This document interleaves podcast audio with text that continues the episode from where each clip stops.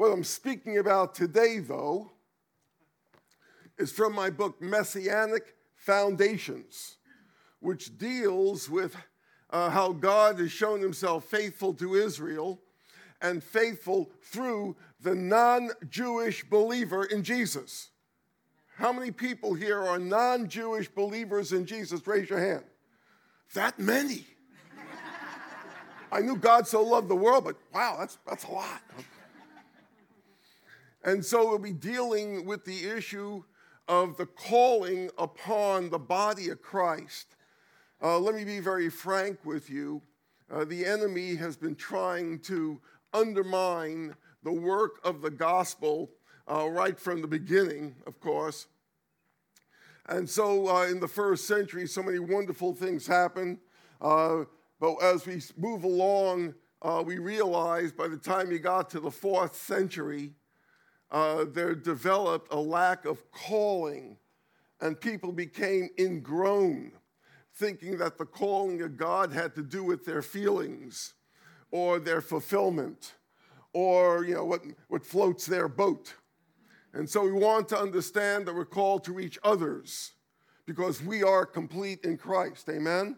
We are complete in Christ. If you are a believer in Jesus, you are complete. You may not know, you may be a new believer and not understand how complete you are. Uh, but you are complete, so now you are prepared to reach out to others. And what we cover this morning uh, uh, during this time uh, is not for us here. This is the huddle. Out there is the game.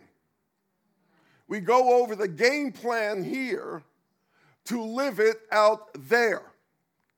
Because if you're not living it out there, you were not listening to the Holy Spirit here. Because the Holy Spirit is going to feed your soul guide you and direct you according to the Word of God, which is the will of God. What is God's will? It's in God's Word. And that's why I love Calvary Chapel, uh, because they're all about the Word of God. But nonetheless, uh, just hearing a message that you're not going to live out there means you weren't yielded to the Holy Spirit at all. Because the Holy Spirit won't teach you anything that He doesn't want you to apply and live out. The scriptures were given to be lived, not learned. Jesus said in John chapter 13, verse 17, He said, If you know these things, blessed are you who do them. You get that? Mm-hmm. If you know these things, blessed are you who do the blessings in the doing, not in the knowing. You got to know before you do. But the blessing from God is in living out the truth. That's when the truth sets you free. Otherwise, it's just more religious words. Well, I'm having a good time. Sorry to ruin your day. Messianic Foundations goes deep uh, on our calling together, understanding how the New Testament uh, helps us fulfill our calling as Jews and Gentiles in Jesus, our Messiah. Okay. Uh, so there you go on that. Uh, in regards to what we'll be doing, uh, we'll be studying the Word of God in depth. Uh, so as we consider that matter, please note what I have on the screens. Uh, stand, if you will, for just a moment. Let's read it together. let's read in unison. And then we'll ask God to help us grapple with it, understand what in the world he put that in the Bible for, okay? Let's read it together. Here we go. For I am not ashamed of the good news, for it is the power of God for salvation to everyone who believes, to the Jew first and also to the Gentile. For in it the righteousness of God is revealed from faith to faith, as it is written, the righteous shall live by faith. Our God and Savior, we're thankful for your word, uh, for the truth of it. Our hope uh, is so detailed that we can be people of confidence in this world, a light in the darkness. So even now, we yield ourselves to the living word, our Lord Jesus. And we pray that uh, the Holy Spirit would fill us uh, that we might not just be hearers, but doers, uh, that we therefore make a difference uh, in this world and be a light in this darkness. So guide us together, we pray, as your people, as your children, as your servants. And we'll give you all the praise and all the honor. For it's in Jesus' name we pray. Amen. Amen. Please be seated if you will. I thought I should let you stand a little bit since the last time you'll stand for a while. Um, I'll keep the microphone so as to take me to the airport, I can keep yelling at you. and so, as we consider this portion of Scripture, uh, I have a library that's a library indeed. Uh, and I have shelves and shelves of commentaries on uh, the book of Romans. So I'm very familiar. I, I, love the book of Romans, taught it twice in my life. Uh, it took me five to seven years each time uh, to grapple with this book. It's actually the foundation of faith, as we'll just note in a moment here. But we consider what it's saying here. Uh, it says, uh, you'll notice what I have uh, blocked out there, for in it, in it. You say, what do you mean in it? In it is the good news. In this good news, he's now saying this good news is what he's talking about. Now, I translated gospel to good news. In fact, you're going to see a lot in my sermon. Uh, I, most of the time, I'm talking to Jewish people. In the churches we plant, etc., you say they're, they're for Jews only? No, no, no. God's an equal opportunity Savior. He loves everyone, He loves everyone the same. Uh, but we want the Gentile believers to understand their calling to reach the Jewish people. You say they must be pretty peculiar Gentile believers. Did they get the short straw or something? Well, no. It turns out that most Christians don't understand their calling. They live in a very subjective, self centered world where what do I feel like doing is the answer to most of their questions, you know? What do I feel like? What do I want to do? What's going to float my boat? When we find in the book of Romans, he says to uh, Paul, the apostle to the Gentiles, uh, says to mostly Gentile believers in Rome that salvation has come to the Gentiles, Romans 11 11, to make Israel jealous. You say, what do you mean? You're calling, you're, you are God's not just secret weapon, unfortunately, it's too secret, you're his sacred weapon in order to bring about the second coming of the Lord. Because Messiah, the Lord Jesus, uh, I grew up, I didn't know Christ meant Messiah. No, no one ever told me. I didn't know Christ meant Messiah. I thought Christian just meant you weren't Jewish. That's all I thought the word meant. So the Jewish community doesn't share the same jargon. You say, well, they should, they should learn. no, we're called to reach them. if God called you to France, ooh la la. if God called you to France and you wanted to be effective witness, you got it? What language would you have to learn? Okay, pray for that side of the room a little slow on the uptake. I was expecting much more from this side of the room, just saying.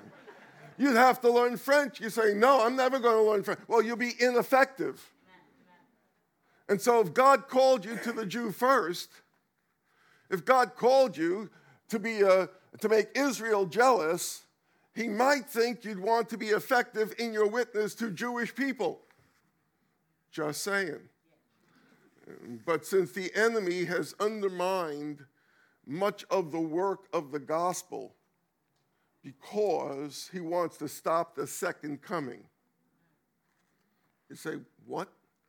The second coming, Revelation 20, at the second coming, Satan is bound for a thousand years. Right now, he prowls as a lion. Everything about his work is one thing to stop the second coming. How's he going to do that?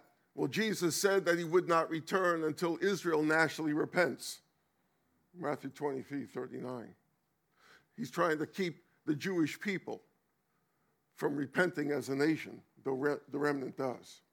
So, as we consider this matter, in it in the good news of what he's saying.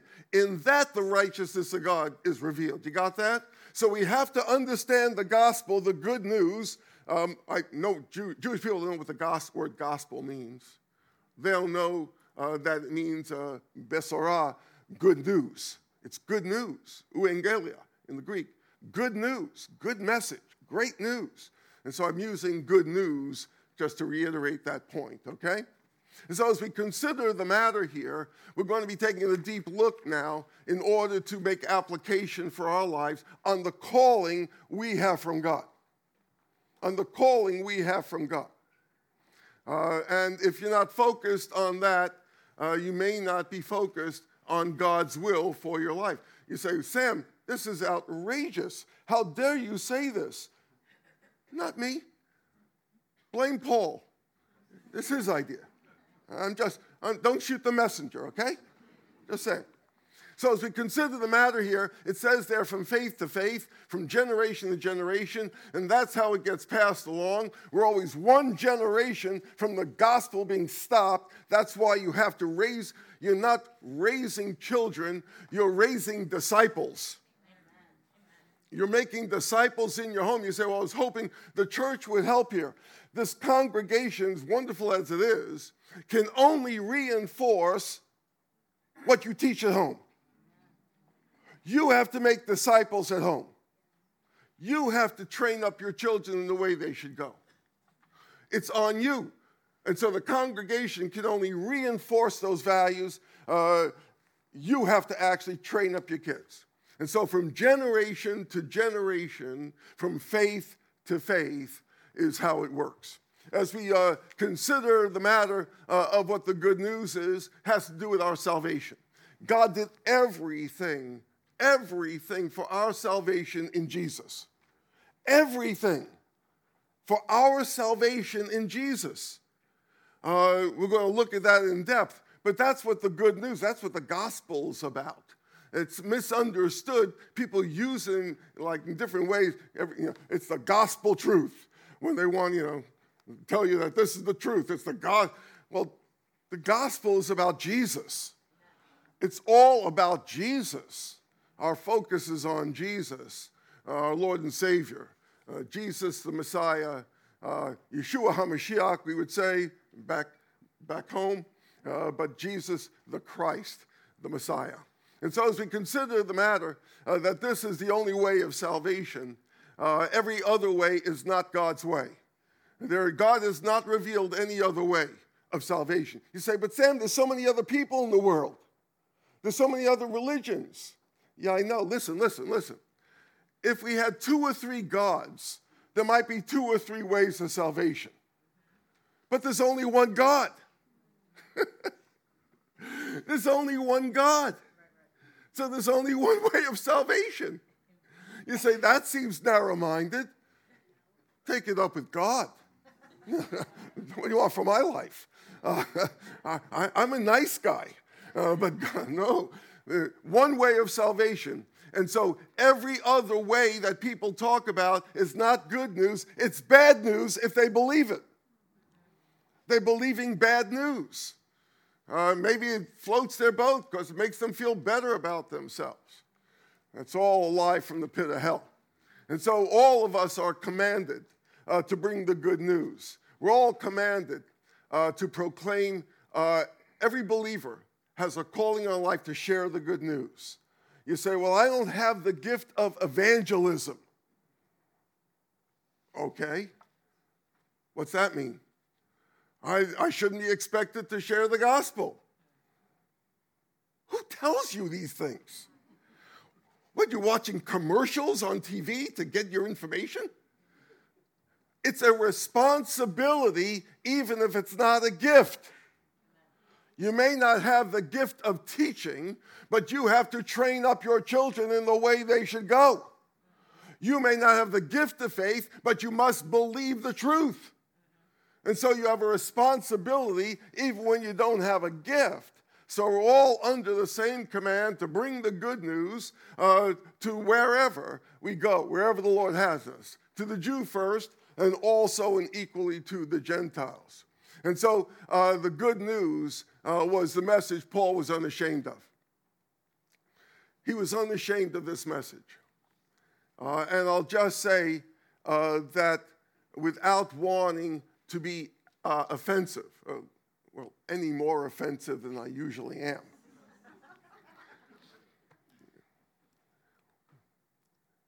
there are a lot of people that are ashamed of the gospel. A lot of people who are Christians who are ashamed of the gospel and will want to address those matters this morning in what the Word of God tells us here.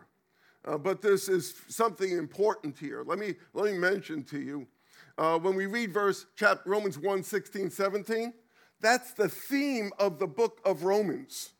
If you want to know what the book of Romans is about, it's got 16 chapters. But this is the theme. Everything is an expansion on the theme. Everything in the book of Romans is an expansion on the theme. This is the theme of the book of Romans. And so he's wanting to tell what the, the Romans uh, was a church that did not receive apostolic instruction, but he was responsible for this church. So he wanted to bring them on the same page with the rest of the body of Christ. So they would understand the full counsel, the whole counsel of God, which Paul lays out in the book of Romans. And so you want to get the whole skinny on the matter, you got to read the book of Romans. Uh, but this is actually the theme of the book here, which we'll be dealing with. And really, the book of Romans, because it deals with the whole counsel of God. You start 118 with condemnation, you go all the way through chapter 8 to glorification. The whole dealy is right there from condemnation, justification, everything sanctification, glorification. It's all laid out in the book of Romans so the church there, the congregation there, would be brought on the same page as the rest of the body because we all are yielded and submitted to apostolic teaching. It's the teaching of the apostles. That's the foundation of our faith in that regard. And so you say, well, that's pretty interesting. Yeah. Well, understand because Paul in the book of Romans encapsulates the, the whole word of God, the whole counsel of God. Therefore, the book of Romans gives you insight how to understand the New Testament. It gives you insight in all the matters that the various letters and everything are all speaking to. It covers the whole dealy there. You say, wow, that's so it's like the so these verses are therefore the theme of what the New Testament would be about. And when you think of the New Testament, you have to understand this is the fulfillment of the Old Testament. The New Testament is the fulfillment of all the hopes, all the pro- the whole Bible's about Jesus. If you got somewhere to go, you got the bottom line, you can go now. That's the whole deal either. You say, well, what, what's that mean? It means your whole life should be about Jesus. The whole Bible's about Jesus. Your whole life should be about Jesus. He must increase, I must. This side's coming up. Now you got to pray for that side. I, mean, I get worried about people a lot. So you be conformed, right?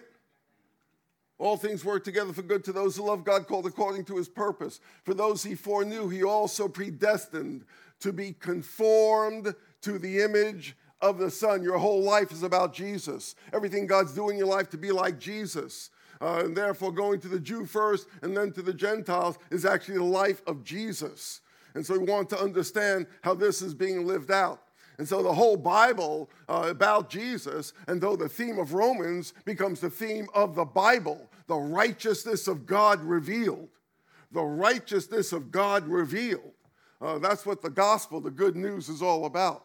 And so, as we consider understanding that, if you misunderstand these two verses, you can misconstrue all kinds of other stuff. You don't get this right, you may get a whole lot of other stuff wrong as well. So, you got to get this nailed down so you can then apply it to everything else you want to deal with. So, regarding this, uh, you'll notice in your bulletin there's four points. I changed the fourth one because I love you. We're unashamed of the gospel. Uh, why? Because it's the ability of the good news. The ability, we're going to look at, you know, I don't think I can do it. I don't think I can handle it. God has power for you. Here's the secret He wasn't expecting you to do much.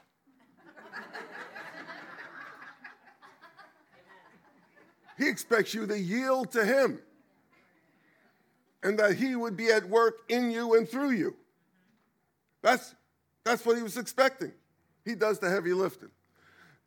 It's the availability, not only the ability, but the availability to all who believe. It's the priority of the good news to the Jew first. And finally, it's the fidelity, God's faithfulness, the righteousness of God revealed. Let's take a look at it, get right into it, start at the top, work all the way down. Here's we go. And so we deal with the issue. The first thing, we're unashamed. Why? Because of the ability of the good news. Uh, it says, therefore, it is the power. It is the power. It is the power. It is. Does it say it was the power? Does it say it was or is? It should be is in your life. If it's present tense, it is the power. Was then, is now, always will be. It is the power. And so, this is the, the good news reveals the righteous power uh, for salvation. God demonstrates his righteousness by providing the power to save lost people. You say, You don't understand the problems I have. I may not, but you don't understand the power God has. So, as we consider the matter here, we want to understand its present tense, present power for your life. When people are ashamed of the gospel, they don't say it that way. They just kind of keep quiet about things, talk about football, uh, mourn over Miami, and whatever they're going to do. just saying. But when they are ashamed of the gospel, they talk about everything else even though their whole life is founded upon the gospel. But they talk about other things that'll be more user friendly, and got to be careful of this because God has not given you a spirit of fear, but a power, love, and a sound mind. That's why we're unashamed of the good news. God has not given us a spirit of fear. You say, Well, I don't know what people will say. That's fear. I don't know if I'll do a good job. That's fear. I don't know how people respond. That's fear. God is not giving you a spirit of fear. Where'd you get it? Not from God. Go to the Lord and say, Lord, help me here. You know, I'm in bondage to fear. All I think about is how will I be received? Will people accept me? Will people think I dressed okay? Will people think I fit in? Oh, I, Lord, I'm in fear. Fear. Oh, Lord. Oh Lord, deliver me. And so we want to understand that Jesus, the Messiah, uh, Yeshua is his Hebrew name. And so when back in the day when he was a kid and he wanted to come, you know, can Yeshua come out and play stickball? They didn't say Jesus. That's just what we Americans say. Hebrew name, Yeshua. Jesus, the Messiah, is the same yesterday, today, and forever. Same old, same old. The one who was there in the creation process is the one who's here now, and therefore the one we'll worship forever in heaven. He is the same, the same power, the same power that raised Jesus from the dead, the same power. You say, seems like a lot of power. I know. I know. It's like, wow, I didn't realize. Like, you know, you have a billion dollars. I do?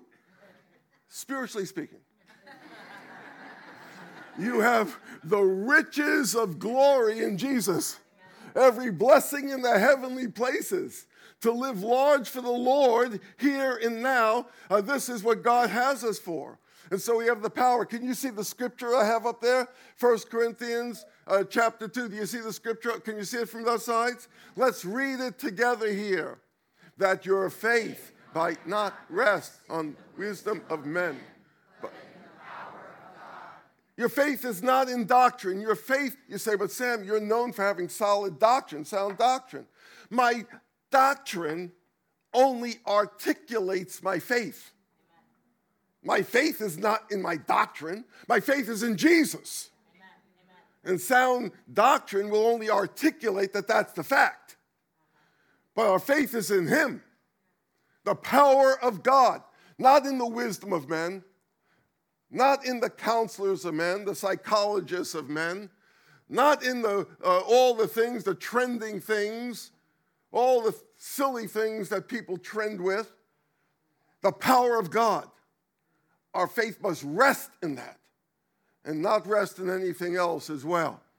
And so it's the power of God, the preeminent power, not only the present power, but the preeminent power. You say, well, well what do you mean? I don't know what kind of problems you got, but I know one who's bigger than your problem. Now, listen. There was a guy named David. He was just a kid. And he stood up to Goliath.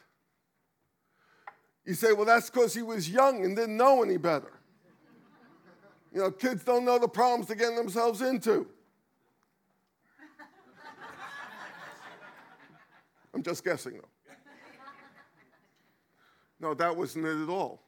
He saw something the rest of Israel didn't see. He saw someone bigger than the problem. God is greater than your problem.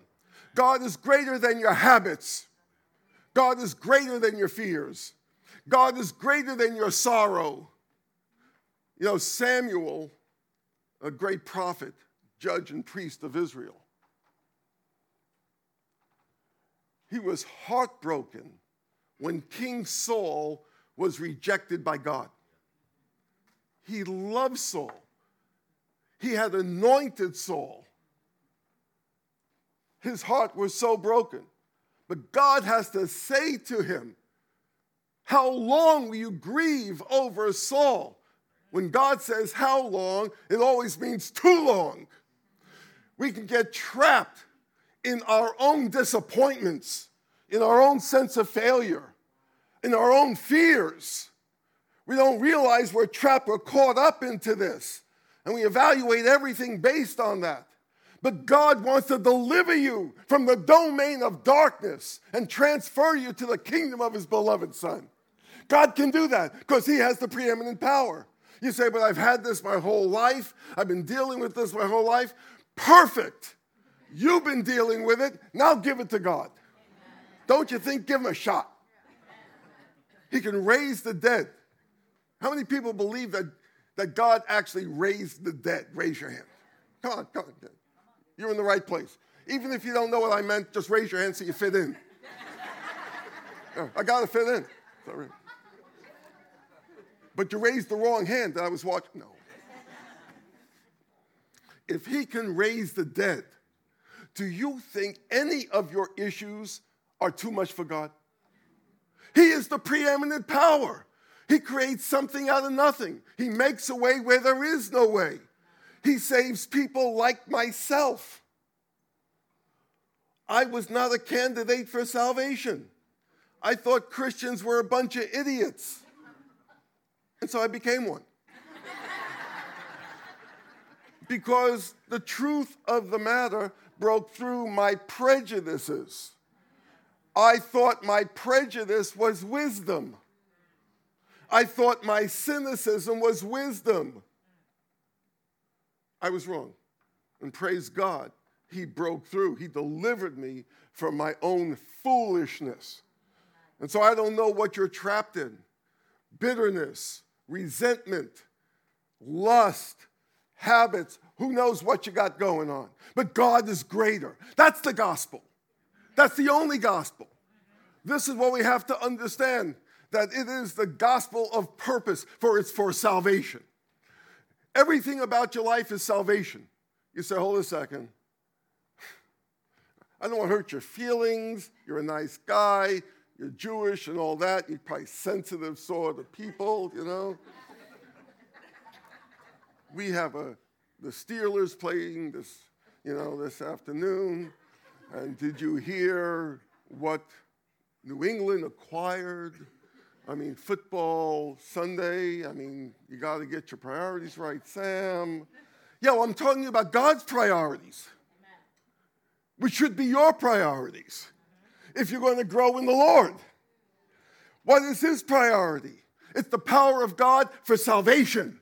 For salvation. He wants to save every relationship you have. You say, but man, they're going down the tubes. We both have lawyers. You know, we got this thing going on. It's like a little late for that. Never too late for God. God is able. I know because God saved me. Praise his name for that. And so we want to understand. Let's read 1 Corinthians chapter 1 verse 18. Please notice what it says. Let's read it together. For the word of the cross is foolishness to those who are perishing, but to those being saved, the good news is the power of God. This is going to show whether you're ashamed or unashamed by what? But whether you believe in the power of God or you're going to say, well, that's kind of idealistic. You gotta live in the real world. You gotta live in a world where there's lots of things that have to do with Jesus, you know. Yeah, well, you're the one in the unreal world. I believe in a God who created the world. Be careful. Be careful of believing the deceptions of this world and being self deceived and caught up in your own stuff. Be careful of all that. Because all of that, when you find it doesn't work the way you want it to work, when you don't feel you got the deal that you wanted to get out of the deal, when you feel that, you know, it hasn't been right, God has, you know, didn't do my thing because I had my agenda going this way, I wanted this, I dealt with that, you will find yourself with great bitterness of spirit. The disappointment will, in, will just trap you, and you'll have a root of bitterness to the defiling of many because you didn't get it the way you wanted, and therefore God disappointed you. He let you down. No, no, you are basing your life on something other than what God had for you. You were going the wrong way. You were believing the wrong things. You were the one who needed to be delivered. Your God still cares about you even now. So, right now, He would want to deliver you from that bondage. You say, but I'm a believer. You can be a believer and trapped in carnality, trapped in a bondage, in a habit, in a bitterness, all kinds of things. And the Holy Spirit, praise God, can surface these things and give you hope that God can handle it and entrust it to Him. And so we deal with the issue. We have to understand the cross, the importance for our life, not only for our salvation, but to live the life. You cannot live the life apart from the cross of Jesus, from the death of Jesus. You know, and so you say, well, what does that mean? When you came to faith in Jesus, you didn't realize, you placed your faith in him because, you know, you needed forgiveness of your sins or whatever it was, right? You didn't realize that you died with him. You say, well, what do you mean? Yeah, the old Sam died with Jesus. When I placed my faith in Jesus, I was crucified with Christ. I no longer live. And the life I now live, I live by faith in the Son of God who loved me and gave himself up for me. Galatians 2:20. I did not know that as a young believer. I didn't understand that. This is beyond me. I'm just so happy I was going to heaven, you know? but as I grew in the Lord, I realized He must increase. I must what? Decrease. Less of Sam, more of Him. I had to give over, count as loss all those little prejudices, those preferences, my way of doing things, how I want to be respected, how I want to be approached, how I, all of that had to count as loss to grow in the law, had to die to Sam, had to die. That's why we die daily. First Corinthians 15 31. We die daily. I die daily to Sam. I die hourly to Sam. I'm dead. In, I'm dead to all of the Sam and may Jesus be glorified. Me. All those things, as I grow in the Lord, I die to. So let's understand real quickly here. In the past, you were saved from sin's penalty. You got that? By initially trusting in Jesus, in his death and resurrection. Glory to God. You say, that's as easy as that? Don't you have to come to church? No. Then what am I doing here? Oh, sorry. No, you, you get saved on his works, not yours. But I have to pray. No. No. You pray because you have a relationship with God and you're talking to Him. no, it has to do with relationship. Relationship with God comes by faith in Jesus. What He did, not what you do. But you have to get baptized. Not really. Then why am I going to get baptized? To testify of Him. No, it's His works, not yours. In the present, saved from sin's power right now by daily trust in his death and the Holy Spirit, by the power of the Holy Spirit.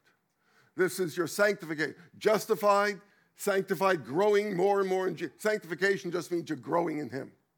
More of him, less of me. And finally, glory to God. One day he'll return. I'll be saved from the presence of sin. Hallelujah. Eternal trust in his death. It was enough for me forever. You'll have the scars of re- my redemption in your body, O Lord, forever, that I might always know the love of God for me. You bore the cross in my place. Glory to your name.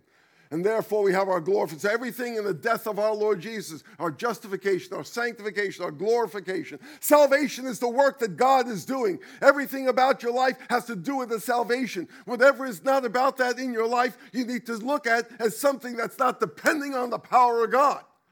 You're depending on other things preferences, pleasures, whatever thing you may be going on. Hope you got that picture quick enough. Just going to say, I got to move along. I got a plane to catch. You got to take pictures real quick around. Only unashamed believers employ the unhindered power in our unlimited salvation to fulfill our unequaled calling. Only unashamed believers. And those areas where you're not depending on the power, that's where you're ashamed of the gospel. Where you don't feel it'll measure up, it'll be the help you need. You got to handle it yourself. I got to depend on me. Those are the very areas where you're ashamed of what the gospel can do. It can do everything, it's the power of God. And that's what makes a, a believer an unashamed believer. Amen? Amen?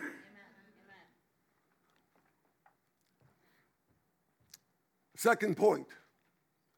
We go, we're going to go quickly, but the third point is very long. You said, well, the first point was, was like eternally long.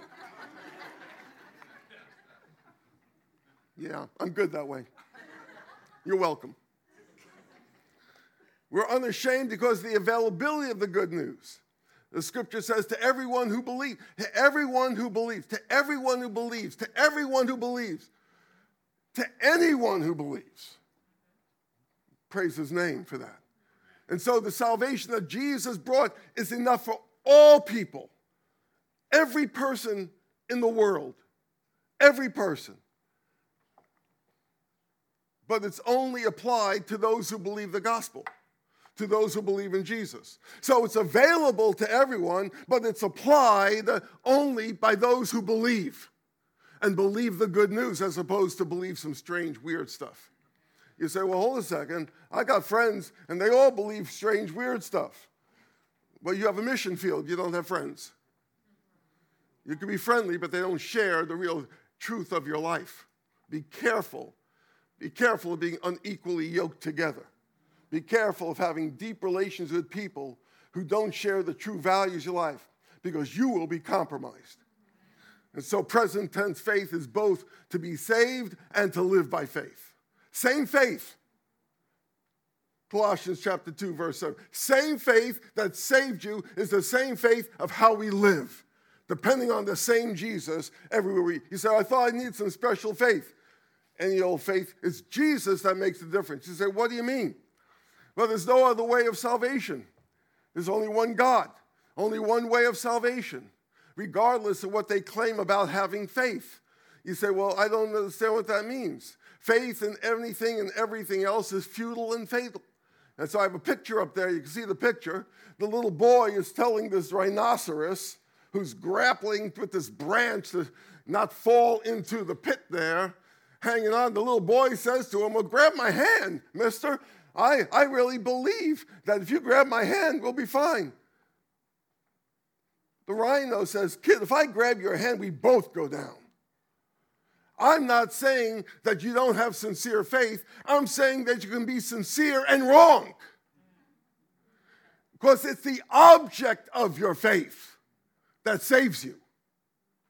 It's the object of your faith. Your faith cannot save you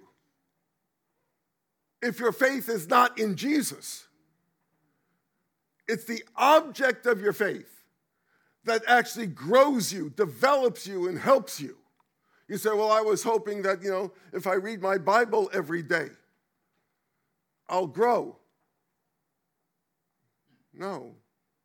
No, be careful of getting into a works mentality about it. Understand the Bible as his love letters to you. Understand it's good news for your soul. It's Jesus. Be careful of shifting your focus to religious things. You say, well, what about my prayer life? Of course, you should pray every day, every hour, every thought taken captive to his lordship. But be careful of making a works righteousness out of it. It's a relationship with Jesus. You talk to God because He loves you. He's probably the only one who wants to hear from you. The rest of us hope you stop talking. But He loves you, loves hearing from you. He wants to be there. And listen, for those who are meat eaters, who are growing in the Lord, let me mention this to you. Every thought that is not directed to God based on the Word of God is all going to be corrupting your soul. For it says in Genesis chapter 6, verse 5, God was brokenhearted because he said there, every intention of every thought was nothing but wickedness. Not the thought, the intention, the subconscious, everything in your soul. You have to understand this. That's why we have to be renewed, right? Be not conformed to the world, but be transformed. How? By the renewing of your mind, taking every thought captive. So you have to be careful of your thought life. You're going to grow in the Lord. This is what we do. We grow his thoughts. I've hid his word in my heart. Psalm 119, verse 11. Your word have I hid in my heart that I might not sin against you. What? Yes, it's the word of God that keeps me from sin, or it's sin that keeps me from the word of God. Understand the issues here. It's the object of your faith has to be Jesus. Jesus. Now, forever. This is what brings good news to your souls and life. And only unashamed believers in Messiah have this present tense faith. Present tense faith. That's why it says to everyone who believes, not everyone who believed, not past tense. You got that? You say, Well, I believed 25 years ago. Mazel tov. Congratulations. We wouldn't have guessed it. Thanks for telling us. Because it is something we continue to believe in order to enjoy the benefits that we have in Jesus in whom is every blessing of the heavenly places, Ephesians 1 3. And so you say, what do you mean? Well, if you're lacking confidence in this message, you're going to be lacking faith in the Messiah. That, that's what ends up happening here. As you live by your own agenda, by your own will, by your own desires, uh, therefore by your own bitterness, by your own lust, by your own habits. Relying on Jesus all the time, we represent the Messiah in all places. I want you to think of those places where you don't want to bring him up. Those are the places, those are the places where you're not relying on him. I want you to think of those relationships, those situations. Well, when I'm with that person, my stomach turns. Perfect. That's the place you got to give it over to Jesus. You have to love your enemies. You are not permitted You are not permitted to be embittered against anyone. That's not your job, that's your flesh. You have to give that over to the Lord. You have to trust in Jesus in those relationships, in that circumstance. Uh, when you go on vacation, don't leave home without Him. Be careful. Vacations and retirement are treacherous. Too much time on their hands. We live for Him wherever we go. Uh, the last thought, which is actually the longest. Get the card started, Tim. I think I got a few minutes, though, so I'm good. To the Jew first and also to the Gentile. You wouldn't believe how many commentaries I have on the book of Romans and how many of them stop after the last point to all who believes. And this they just kind of discard. And they don't realize that this is the calling that the Apostle Paul was telling to the believers. That is to the Jew first and also to the Gentile. To the Jew first and also the Gentile. And people say, well, what does the Jew first mean? We're going to deal with that. We're going to go deep on that one. Because you have to understand the calling. It's to the Jew first and also equally to the Gentiles. But you have to understand this to appreciate the calling. You can have some false, poorly translated Bibles maybe you have one right now, that says, uh, to the Jew first, then to the Gentile. As if, you know, we, we dealt with that then, now we're on to, now we're on to the bigger market, you know, uh, or something weird like that. Let's get into it. Why is it to the Jew first? The righteous good news is to the Jew first. Is because of the word that's used there. I have the original up there, proton. Uh, when you read through uh, Romans, he uses this quite a bit. It's like a theme of the first three chapters. Uh, in fact, in chapter three, if you have a King James or New King James, something like that, that actually does a great job on that word. In chapter three, verse two, it says it translates it chiefly. Uh, to what benefit, what advantage is the Jew? And so Paul says, chiefly, or to first, were given to them the oracles of God but he doesn't go into second. and so the word is translated chiefly. This is the big deal here. And so when he says this, the same word is used. Uh, maybe you know the verse from Matthew I have up there, uh, but seek first the kingdom of God and his righteousness, and all these other things will be added unto you. You got that? Seek first. You say, well, I did that back in 82. Now I'm on to other things. No, it's always first. You're always seeking first. It means primarily, chiefly. This is the goal. It's not like first I did that, now I can live my life in my flesh. You know? No, that, no wonder you got the problems you got. That's why some of the scholars translated primarily. One translation I like goes into it pretty well. When it says there, uh, to the Jews especially and equally to the Gentiles. You say, why, why, why, why would it be to the Jews chiefly? Well, that's because, listen carefully, God made no covenants of redemption with anyone but Israel. When you go through Hebrews, some of you going through Hebrews, when you get to chapter 8, I have it up there, Let's read chapter 8, verse 8. Let's read that verse together. Here we go. Ready? Behold, days are coming, declares the Lord, when I will make a new covenant with the house of Israel and the house of Judah. He doesn't say with the house of Rome and the house of Athens, even though those are bigger markets. I mean, this is New Testament. He's quoting from Jeremiah 31 31, the prophecy. He's quoting this in, in the New Testament.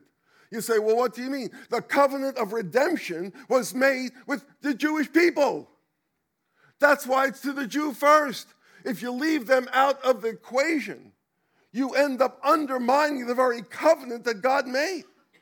And so you have to understand what God is saying here. Rather than discounting and dismissing the Jewish people, this testifies to God's faithfulness to Israel. That's why Paul, in his ministry, always did it that way, though he was the apostle to the Gentiles.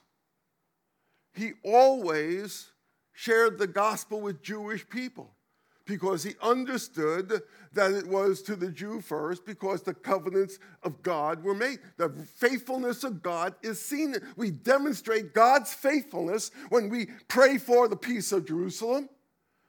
Even as Paul in Romans chapter 10 taught the congregation there, he said to them in Romans chapter 10, Brethren, my heart's desire and prayer to God for Israel is that they might be saved. Brethren, my heart's desire and prayer to God for Israel is that they might be saved. Brethren, my heart, it's got to be a heart's desire before it's a prayer to God. And this is the problem the enemy has brought, where people think the Jews are of no consequence to me, when actually God called you to demonstrate his faithfulness, his righteousness to the Jew first. Even as Paul not only wrote, but ministered in his life. And so, for those who understand uh, that we're here for God's purposes, understand the calling of God, not to the exclusion of Gentiles, certainly, God loves everyone. But we have to make sure we're on our game. So I'm thankful for a congregation that is supportive of Jewish ministry. God bless this congregation. Uh, it may be the growth factor you're looking for. Just saying. if it's no longer to the Jew first, you'd have to change all the verbs. All the verbs are present tense. Hallelujah, it's the power of God. Amen? Hallelujah, it's to all who believe. Hallelujah, it's present tense believing. Right? Well, it's also still to the Jew first. you can't, you have to put a different verb in. Paul would have to add a verb saying, it was to the Jew first, and now it's for Gentiles. You can't do that. Paul wasn't writing from 300 AD about something in the historical past. He's talking about the flow he was into right there. And so it's equally to the Gentile. God is an equal opportunity Savior. And so we want to understand that God has to be faithful to the nations. The congregations I plant, uh, you know, we, we mentioned before, most Jewish people don't know what the word Christ means. I grew up thinking it was his last name. You know, Mr. and Mrs. Christ want to introduce you to their son, Jesus Christ. I didn't know it was the title. I didn't know it meant Messiah.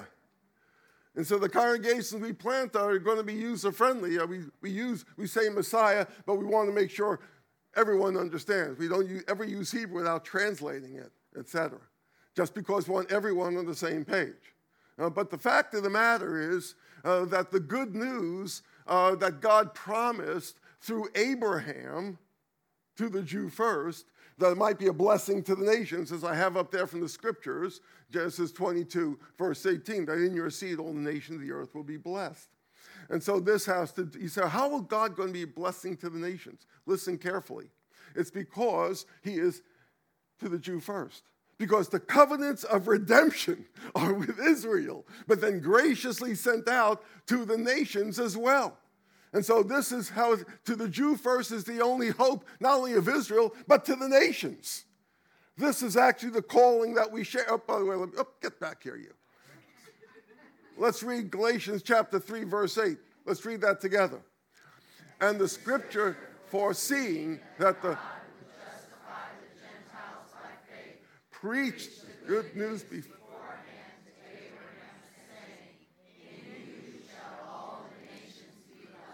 That was the gospel. That was the gospel. In seedling form, okay? It flowered into what we understand now, glory to God.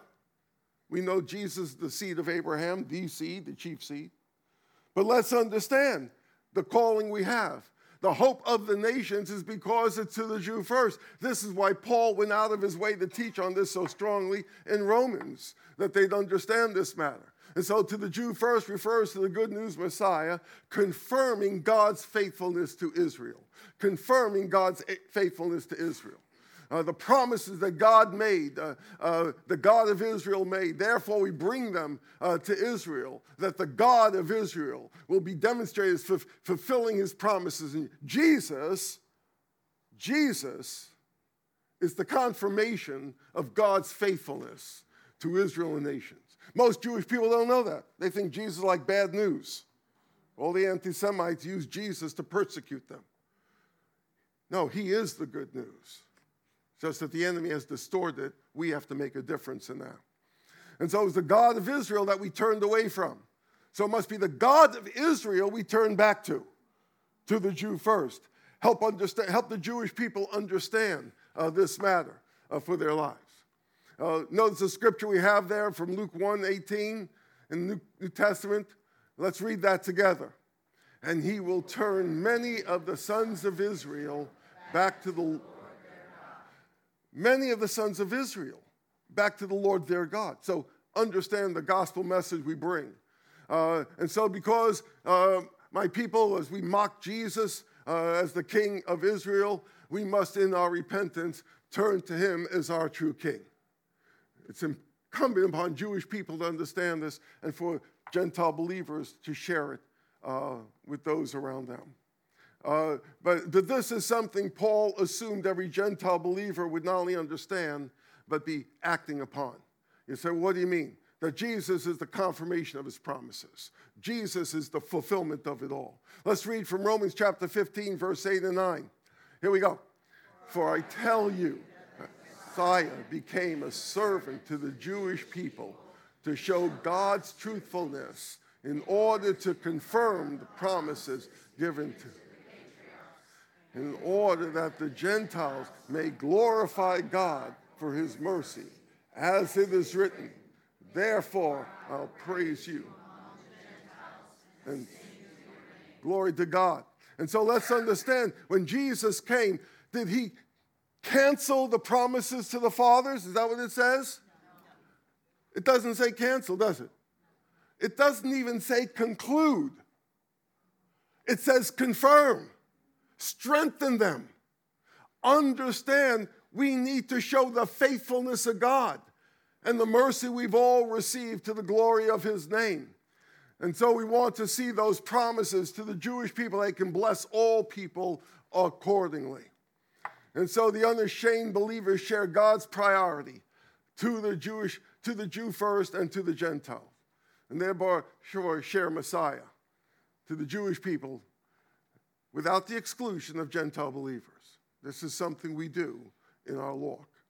And so we want to understand the last thought before we get scooped away in the car going wherever.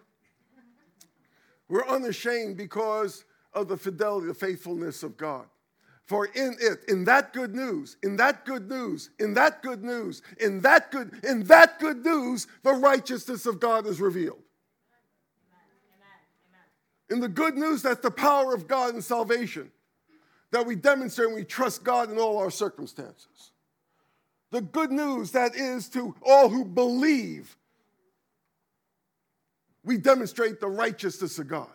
In the good news that's to the Jew first and also to the Gentile, we demonstrate the righteousness of God.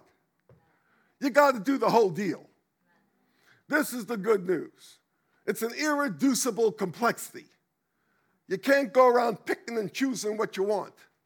In order to cherry pick the kind of promises, the kind of things you want from God's word. I want a new car. And so let me see here. Is there any verses about automobiles? Uh, look here, hold a second. It sounds close enough. Talks about his scars, cars. I need a car. Thank you, Lord for the scars and cars of Jesus. So you can go around doing that, but you're kind of avoiding the very point of the Bible and your life. And so it's irreducible complexity. You can't pull out what you want and have the rest as a working thing for yourself. You just make it up as you go along. This had to do with the very thing we read that in the seed all the nations be blessed. Well, there were three aspects to that promise. Genesis chapter 12, 1 had to do with the land. Genesis chapter 2 had to do with the Jewish people. And then verse 3 had to do with the blessings for the nations. But they're all part of the same covenant promise. And so you say, well, I'll take the blessings, but forget the Jewish people. Who told you you can do that? No, it's an irreducible complexity. This is the same thing he's dealing with this in this verse. You can't remove any part of verse 16, the power of God to all who believe, to the Jew first, without diminishing the righteousness of God. God forbid. God forbid. But many of us don't care about his righteousness. We care about our own agendas, our own feelings, our sense of self worth and we're missing the whole point. You're created in his image. When you diminish God, you are diminishing yourself. When you glorify God, is how you actually are being blessed by God. You're created in his image. Glorify God that you may be exalted by him. Humble yourself to that point. This is what the Truth is truth. If no one believes it, lie's a lie if everyone believes it. Forget what's trending. And so the good news of Messiah, the righteousness of God, the message of salvation in Jesus must be based as power, must be received by faith, must be to the Jew first and equally to the Gentile. Has to have these components for the righteousness of God to be revealed in our lives, in our faith, in our testimony. Everything else is a religion you're making up called Christianity. I'm making up a Christian religion that deals with my issues, my concerns. Uh, this is what it's all about me. Well, no, it's not. It's all about God. It's really all about Jesus, the Son of God. And so, as we conclude here, Jesus is God's faithfulness to Israel and the nations. Can I hear an amen? He is the faithfulness of God. Most Jewish people don't think that. You can make a difference if you'll pray for them. Let it be your heart's desire. If you share with them, pray for opportunity. Get our materials. Let us encourage you in your witness. Living out his righteousness, this is our stewardship. What does God want me to do with my time, my talent, my treasure? What's God want me to do in my relationships? What's God want me to do with my thought life? All of these things is for God. This is my stewardship, living out His righteousness in all ways, and therefore I'm blessed in all ways and have the victory in every area. This is where victory comes up. You say, Well, I got, I got my own victories. You know, I'm going to, I'm basically going to be in a, you know, thumb wrestling contest. I'm going to beat that guy this year. I'll have a good year you know, you're just self deceived. You might as well over medicate. You're just out of it. So, our faithful stewardship is always going to be as God laid it out there. This is what we do with our time, our talent, our treasure. And so, what do we do? We're unashamed. We're unashamed. We're unashamed of the gospel. We're unashamed in our stewardship of the good news. And so, we plant, people say, What do you do, Sam? I plant seeds. That's all I do is I'm a seed planter. Sometimes I water the seeds. Every once in a while, the fruit ripens and it hits me in the head. You know, and I pray with the person who received the Lord. But I'm a seed planter. I, that's what we do. We plant seeds, we pray, and we persevere. We never give up by the power of God. Our faith is in Jesus and Him alone. And so the good news still to the Jew first. So therefore, it's going to be to still going to be good news to everyone. If it stops being to the Jew first, you're putting a past tense on there, you're undermining the very gospel that we want to proclaim. And those who go to the Jew first are those who are revealing the righteousness of God. This is the way the gospel lays out. This is the way our lives are to be lived. Let's pray that this year, still some time left, Let's plant seeds, let's persevere, but let's pray. May each one reach one in Jesus' name. Let's pray. As we bow our hearts in prayer, You may be here and you may be, you know, saying, I, I don't know, I got problems, I got issues, I'm in a dilemma here, I'm under the gun, uh, I'm just living in fear, I'm just living in anxiety, I have all these things happening. Uh, well, God has the power for your life. That's the gospel, that's the good news to deliver you from that bondage. If you'll trust in who He is and what He has done for you, what He's done for you not what you can do for him or even for yourself. He did enough for you, a finished work for you, if you'll just trust in him. You say, well, what do I have to believe? Trust in what he has done. Believe. Faith is just trusting in what he has done for you. And if this be your issue, right where you are, God wants to make a difference in your life. I want to pray right now. And if you're here and you're saying, Yeah, I've had my faith in, in my baptism, church membership, or whatever it may have been, some religious thing or some personal thing. No. Jesus. Faith is in him. He is salvation for you. I'm going to close with a prayer. If this prayer reflects the need of your heart, in your heart, God hears your thoughts. He hears your heart. He hears your heart all the time. Just pray with me this simple prayer. Dear God, Forgive me for my selfishness. Forgive me for my bitterness. Forgive me for my fears. Forgive me for my pride. Forgive me for my anger. Forgive me for my disappointment. Cleanse my sins away through the blood of Jesus, your Son. Thank you for loving me. Thank you for saving me and with everyone, everyone else's eyes closed in prayer, right where you are, keep your eyes closed in prayer. I want to pray for you right where you are seated, right where you're sitting, right where you are. If you prayed that prayer to have Jesus to be your Savior, make Him the object of faith, to place your faith in Him, right where you are, just raise your hand once, right where you're seated, so I can pray for you. Sure, I see your hand. Anyone else, just raise your hand. Yep. Yes, sir. I see your hand too. Yes, I see your hand. Yes, absolutely. Anyone else? Just raise your hand once, just so I can pray for you. Absolutely. See your hand. Yes, I see your hands as well. Absolutely. Yep, that's the deal. Right where you're seated. Raising your hands won't save you, just indicating, yeah, I just placed my trust in Jesus. That's what makes the deal. Not your prayer, it's simple faith in Jesus. Right where you're seated, right where you are. Amen.